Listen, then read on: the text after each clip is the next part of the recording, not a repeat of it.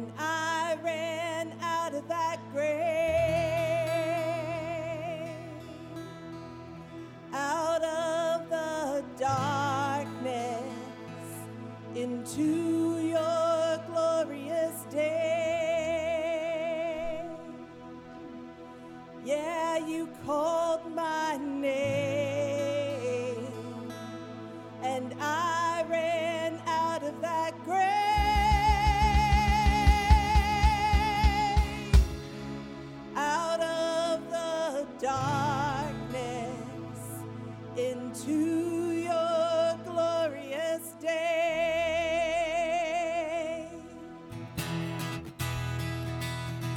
you stand and let's sing it together. I was buried beneath my shame. Who could carry that kind of weight? It was my tomb till I met. I was breathing, but not alive. All my failures I tried to hide. It was mine too, till I met you. You come my.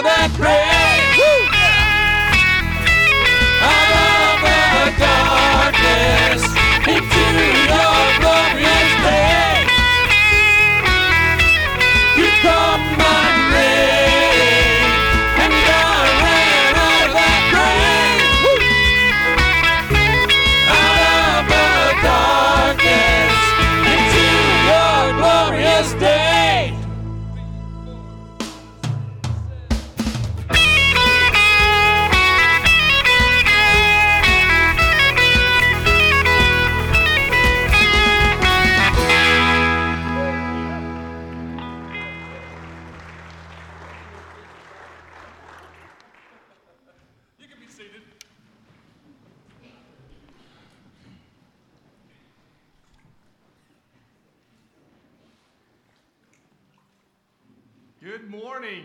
It's a joy today to begin our worship with baptism. Baptism pictures what they just sang about that when we believe in Jesus, we're united with him in his death and united with him in his resurrection, and we raised to live a new life.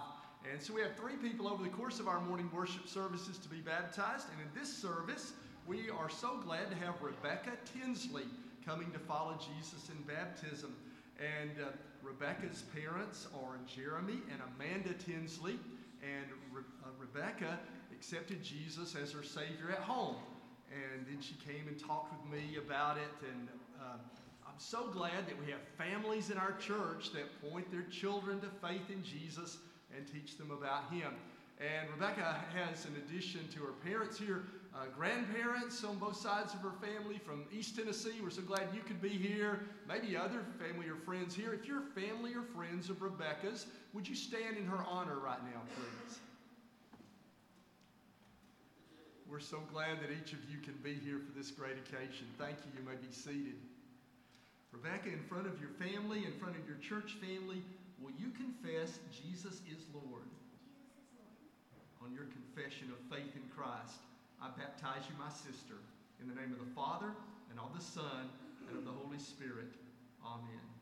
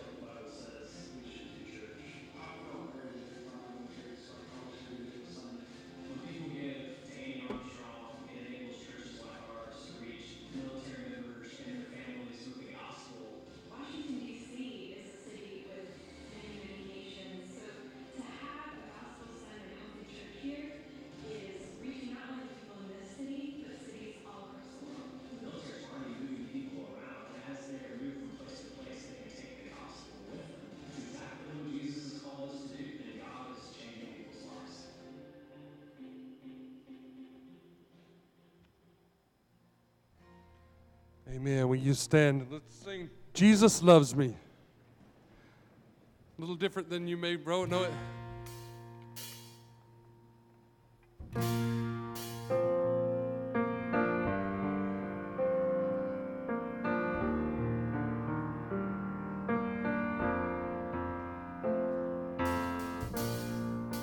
I was lost, I wasn't chains. The world had a hold on me. My heart was a stone, I was covered in shame when He came for me. I couldn't run, couldn't run from His presence. I couldn't run, couldn't run from His arms.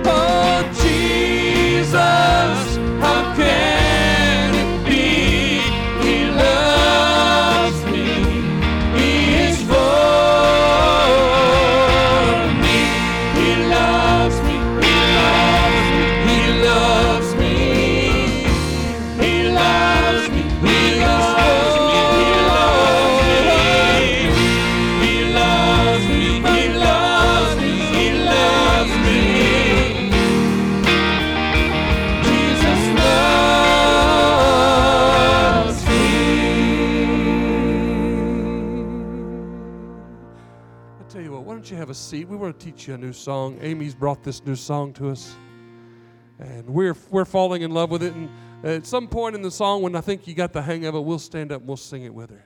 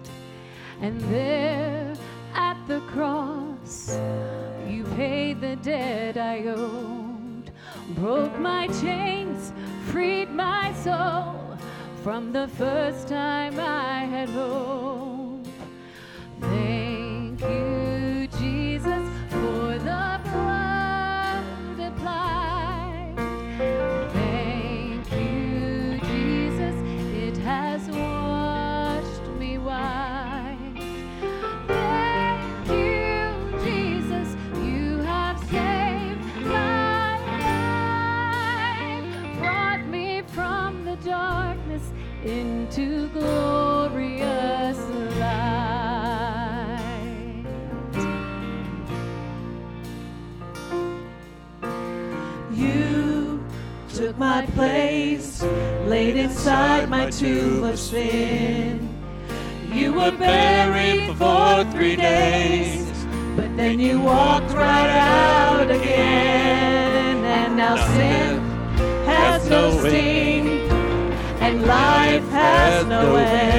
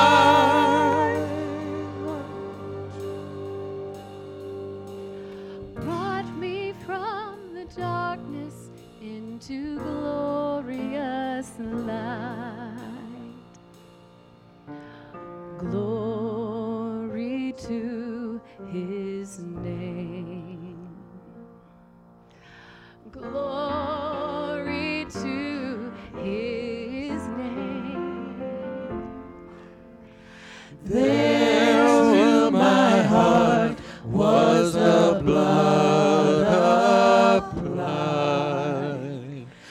Glory to his name. Oh Lord, we come before you this morning just singing glory to your name, Lord.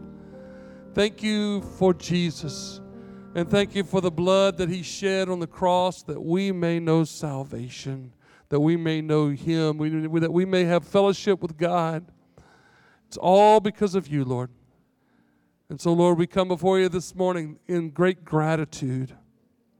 But we also come before you this morning, Lord, just asking you to speak to our hearts once more.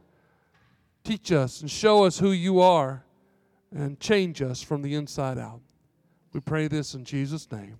Amen. Please be seated. Well, there's this well known preacher story about two brothers, an older and a younger. And in their town, they, they weren't very good guys, weren't, weren't very good men. Um, and one day, the younger brother passed away. Well, the older brother was putting together all the arrangements for the funeral, and he went to go speak to the pastor. And he said, Pastor, I know my brother was not a good man. He made a lot of bad decisions. Um, he hurt some people. But at his funeral, I want you to say that he was a saint. And if you do that, there will be a sizable donation that I will make to your church. Now, the pastor knew he couldn't do what this man was asking, but he had a little bit of a creative idea. And so he said to the man, All I have to do is say he's a saint? He said, Yes, sir. He said, Okay. So on the day of the funeral, the pastor got up. He said, Here today is this man, and we all know he, he wasn't a very good man. He made some bad decisions, he, he hurt some people. But compared to his brother, this man is a saint.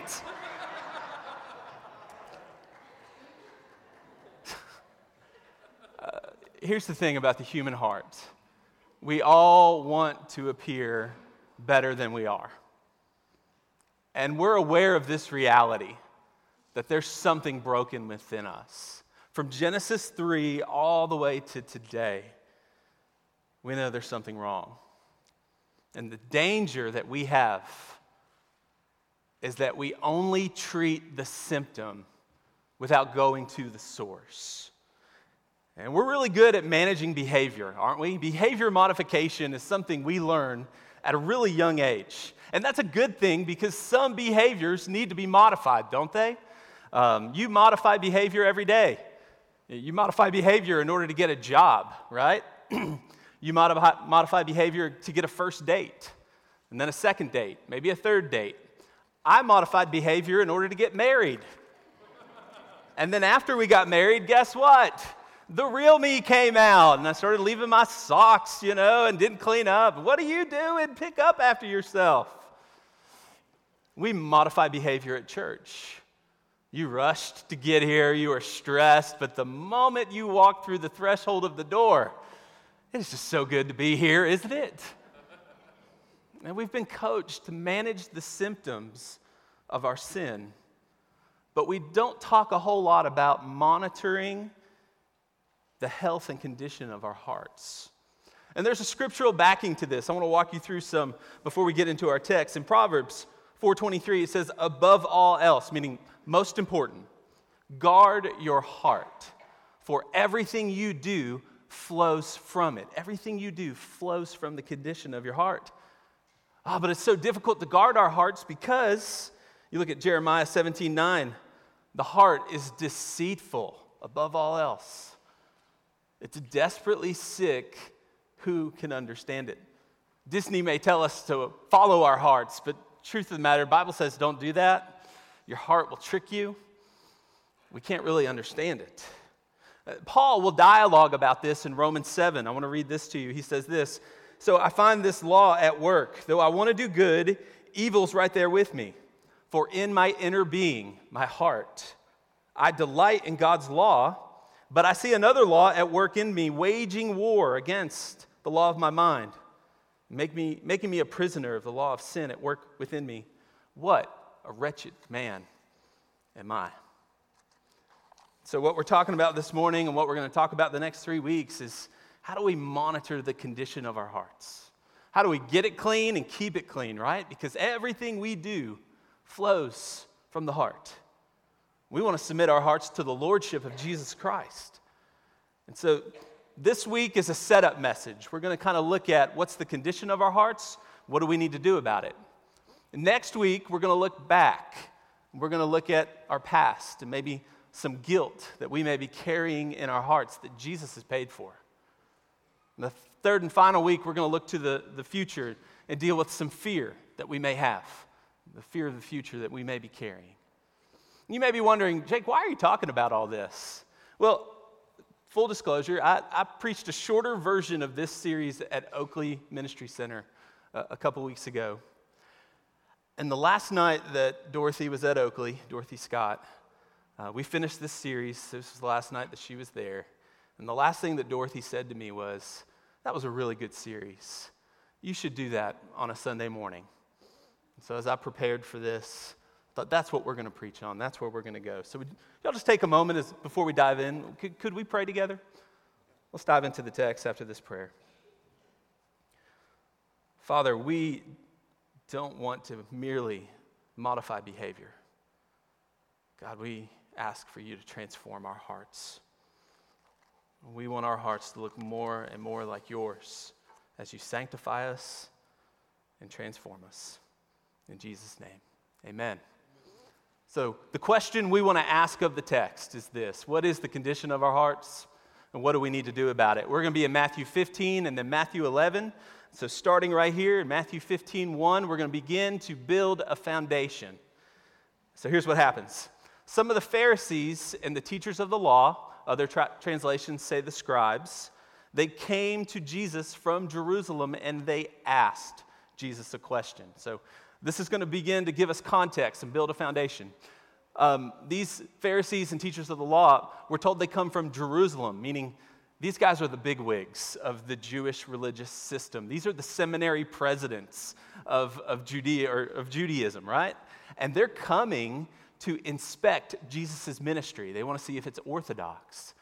As you look at these two groups, Pharisees, the scribes, you kind of wonder where did these groups come from? Like, what's the origin story of these guys?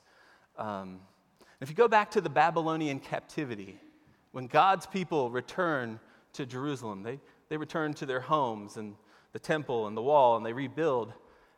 After they returned, there was this sense of, we can never do this again.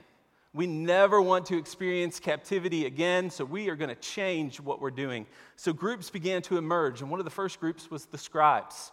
And what they did, they sought to take the oral tradition, the commentaries of old that interpreted the Bible or the Hebrew scriptures for them, they wanted to take that and preserve it. So they started writing down the oral tradition that they had. And we're going to see what happens to that here in just a moment. But then the Pharisees, the Pharisees were a group that emerged um, because their name means to be separate. And they said, hey, listen, we don't ever want to go back to this captivity where God disciplines us. So we're going to be separate from the world. We're going to be different, which is a great thing. So they put laws on top of laws on top of laws to make sure they never broke the law. And the more and more that they were separate, over time they became separated from the world. And they lived in their own subculture to where they made sure they were not like the world, but because they weren't in the world, they had no influence there. And it was like they took their influence or their light and they put it under a bushel and they lost their influence in their culture. And over time, in that spot, they began to judge and criticize anybody who didn't look like them or live like them, do the things that they would do. And so now you see that these two groups are coming to inspect Jesus' ministry to see what's going on and to see if it's orthodox. And to put Matthew 15 into context, we look at Matthew 14 for just a second. And in that chapter alone, Matthew 14, Jesus feeds 5,000 men, which could have been 15 to 20,000 people. He walks on water. People are healed merely by just touching the fringe of his, of his cloak. And so, if, if I was going to inspect the guy who's doing those types of things, I would ask questions like Who are you? Can I follow you? Can you teach me to do the things that you are doing? You want to know what the scribes and Pharisees asked Jesus? They ask, Why do your disciples not wash their hands? Now, let me just say, we're a pro hand washing church, right? We think washing your hands is a good thing. There was one time I walked by the kitchenette to the office and I saw Dr. Cox washing his hands. I said, Man, good job. Wash those hands. You know, it was during the pandemic. And he said, Oh, I'm like a raccoon. I always wash my hands, you know. And I just, I Googled it and I realized raccoons do wash their hands. All right, all right anyway. But Matthew 15, 2, look at the question they say. Why do your disciples break the tradition of the elders? They don't wash their hands before they eat. Now, that tradition of the elders, remember I was telling you about the oral Torah or the oral tradition? That's, that's what the scribes would record. You know how in your study Bible, if you have a study Bible, you have the Word of God up here and then the commentary below it? And that order is actually important, right? Because the Word of God is over all. No commentary is greater than the Word. What the scribes had begun to do is in their love for the oral tradition, they began to move the commentary above the word. And what they were saying to Jesus is they're not following the authoritative oral tradition. Hand washing alone, there was 4,000 words. that described how you should wash your hands before you eat. That would be a 16 page double spaced essay on hand washing. Um, one rabbi said it would be better to walk four miles to find water than to eat without washing your hands.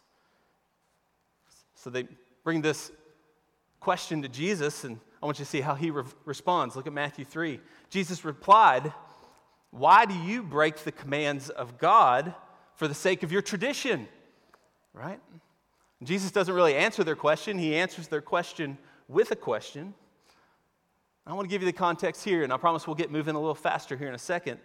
But what Jesus is going to do is he's going to take their tradition of something called korban, which means to set aside for God or to reserve or give to the Lord. They had this tradition where if you had some wealth or you had savings or some assets, um, you could set that aside to go to the temple and to be used there. The problem was that sometimes, as their parents got older, people's parents would get older, right? Um, God's word says to honor your father and mother.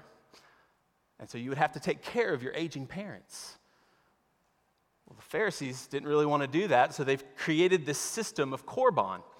And what they could say to their father and mother is, I know you're getting older, but this money and savings that I have that could help you, well, I've, I, have i have made it korban. I, I, dedicated to the Lord. I, I can't use it to help you.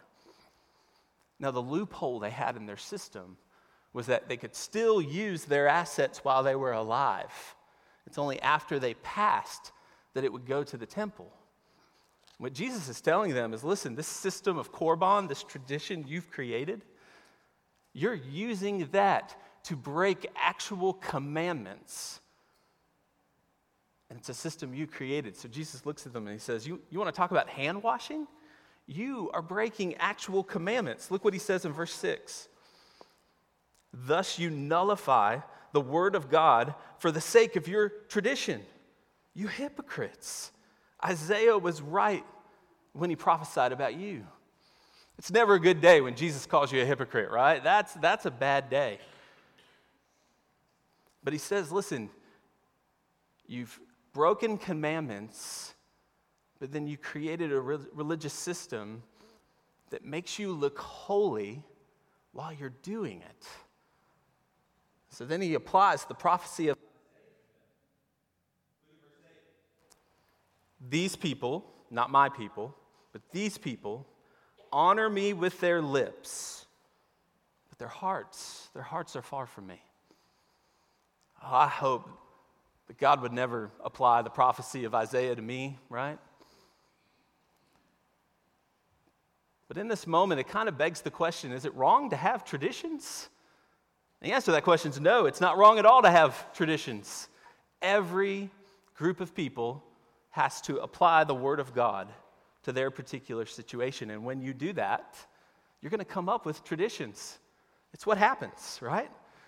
So the question is not do we have traditions? Of course we do. The question is do we have good traditions?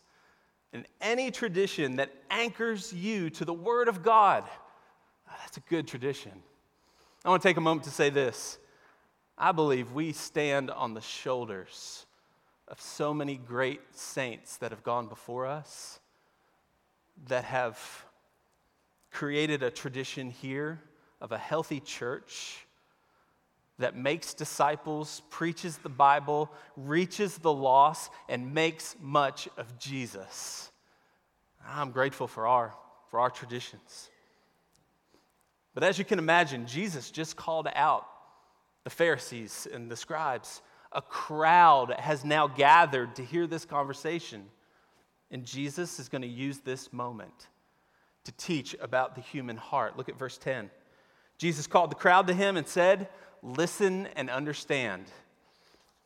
This message he's going to preach, it might be easy to understand, but it's going to be hard to apply. It says in verse 11, What goes into the mouth does not defile them, but what comes out of their mouth, that is what defiles.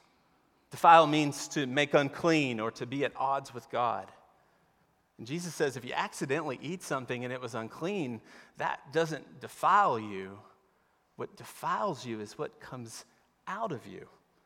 He'll say in verse 12, Then the disciples came to him and asked, Did you know that the Pharisees were offended when they heard this? Let me pause there and just look at the order of that question for a minute.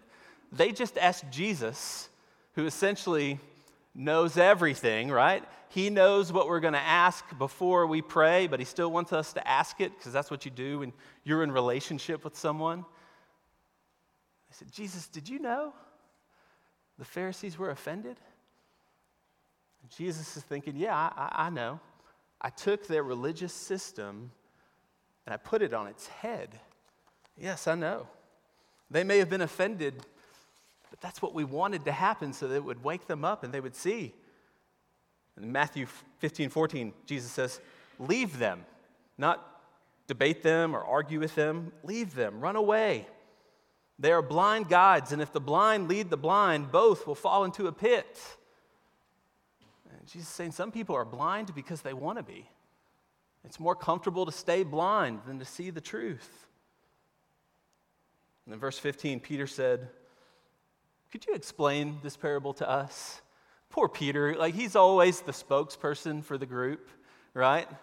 And they probably asked him, Hey, ask that question. We're not really sure what he's talking about.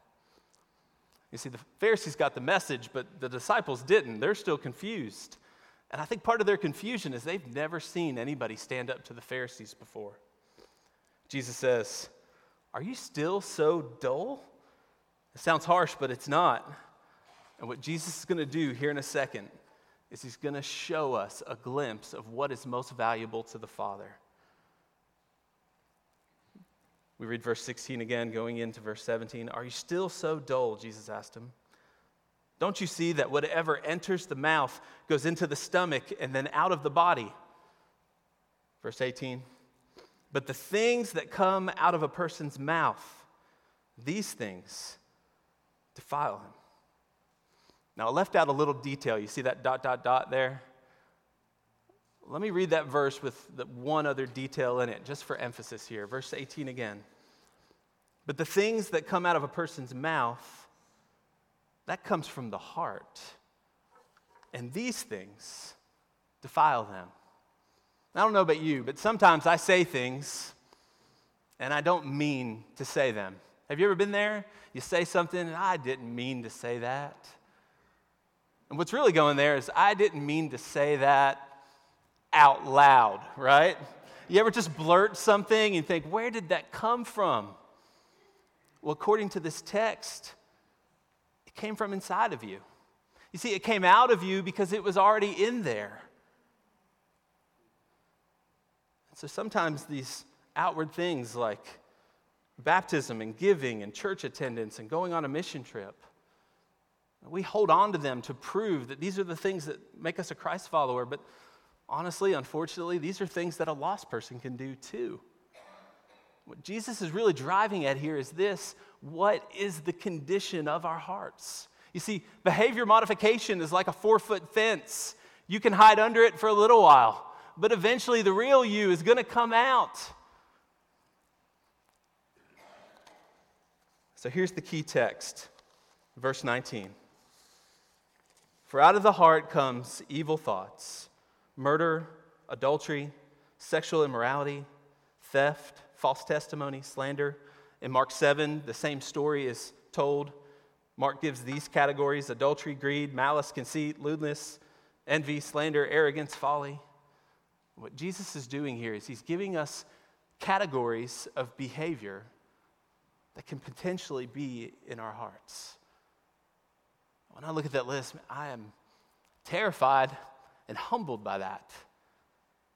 That in my brokenness, there's potential for those things.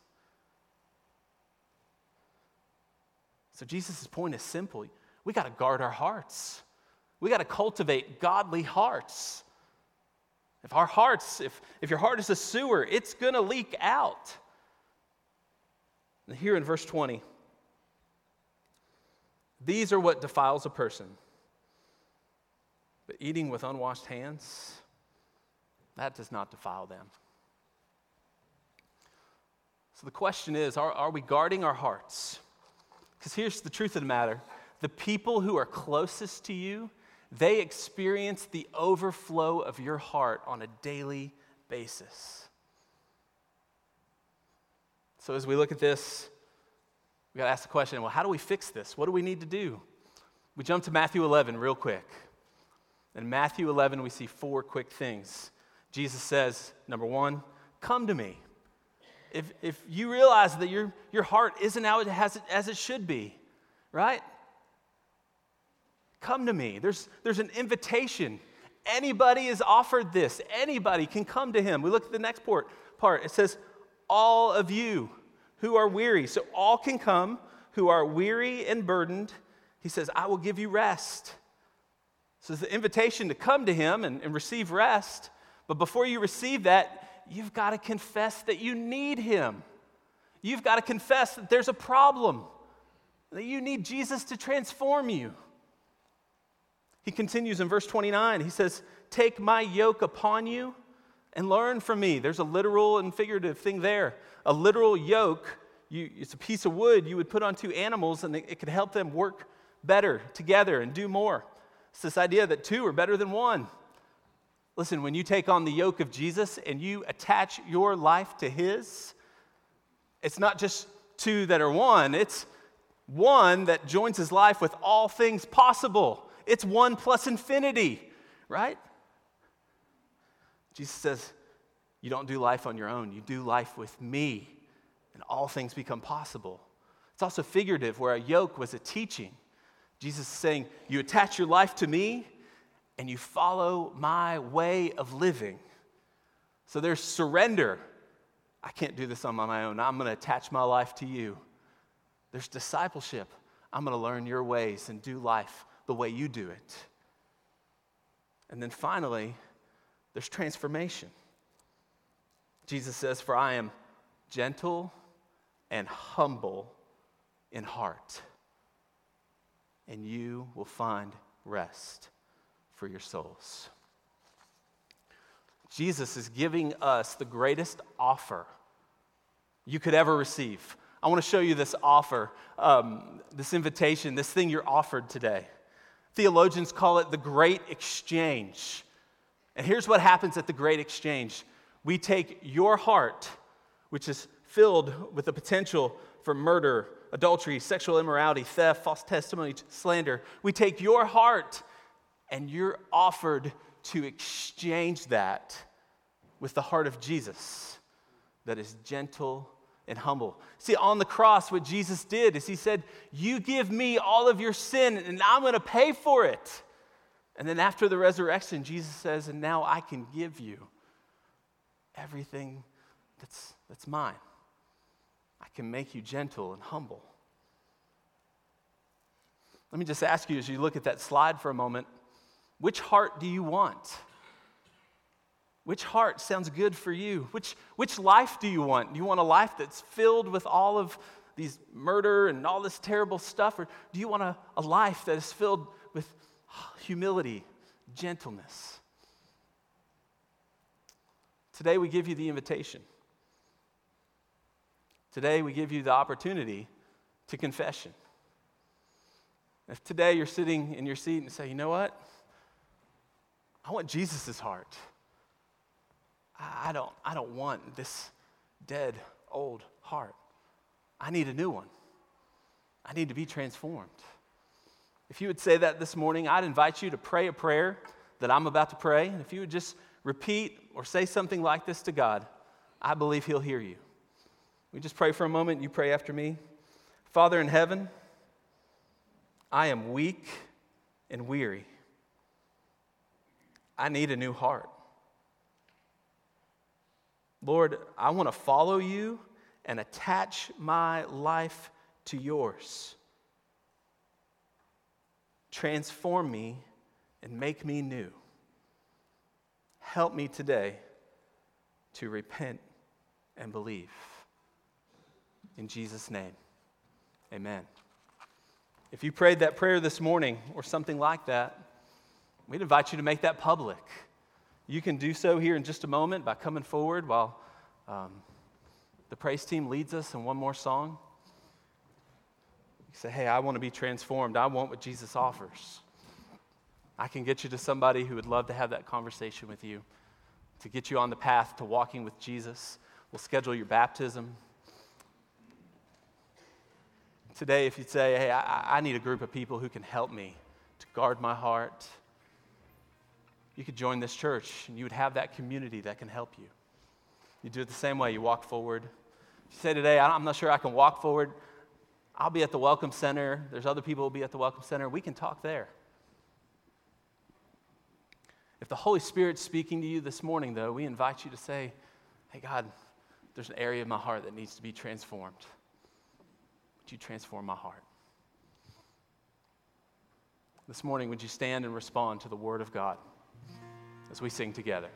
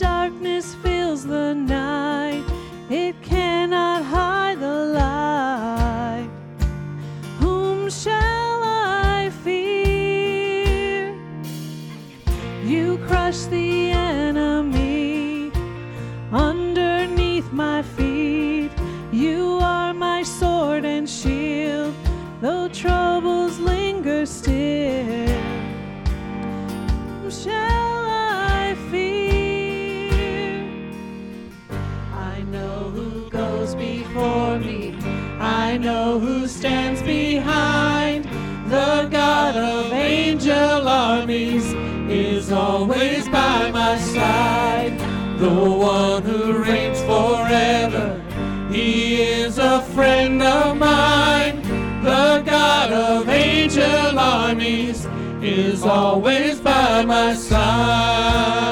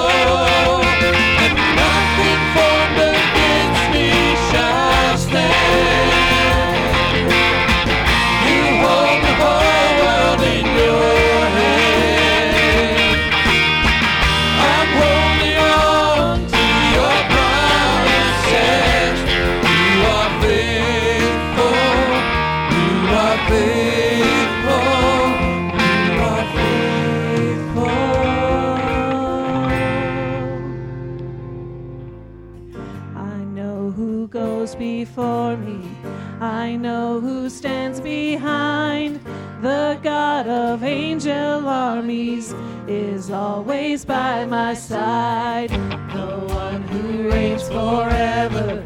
He is a friend of mine. The God of angel armies is always by my side.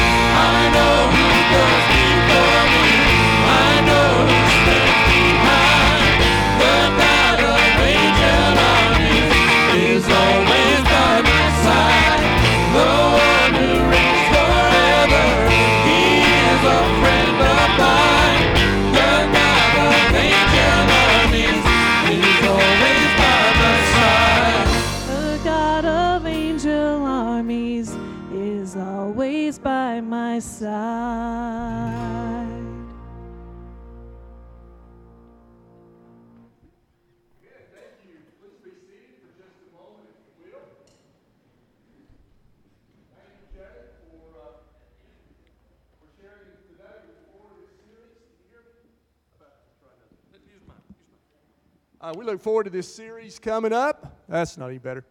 Uh, want to invite you to stay for connection groups.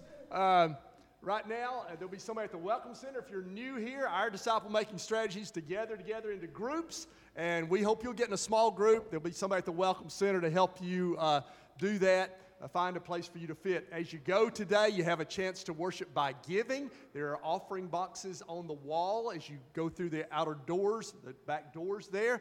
And thank you for your faithfulness in giving. We give back to God who has given to us. He's blessed us, He's been good to us. We give back to Him. That's our act of worship to say thank you and thank you for your generous giving. A couple things to share. We're doing a church directory. And uh, we had uh, a week or so ago a Saturday get snowed out. Wasn't our choice. A photographer coming from Nashville didn't want to come. So people who had theirs for Saturday or for one hour on Friday night. So the makeup time for that is April 1st and 2nd. If you missed a time, you are scheduled for that exact same time, either that last hour Friday we missed or all day Saturday on April the 1st or April 2nd. You'll get an email about that and you can confirm or change if that doesn't work for you on that day. However, that does open up more slots because they're going to be here all day on that Friday. And so if you didn't get in the directory and you were out of town or you were a procrastinator or whatever, you got another shot. Uh, April Fool's Day, Friday, April the 1st. Uh, that uh, day is open and you can go online and schedule. We'd love for you to be in our directory. You'll get a free directory, it'll help you get to know folks. Finally, um, we have on April the 10th a member meeting, and we're going to present revisions for our bylaws. And uh, so that's a discussion meeting. There's more info about that in the newsletter, but our bylaws require an announcement from the pulpit 14 days before that happens. This is that official announcement to you uh, to plan to be here and be a part of that. Uh, thank you for participating in that. Let's pray together as we go. Would you join me?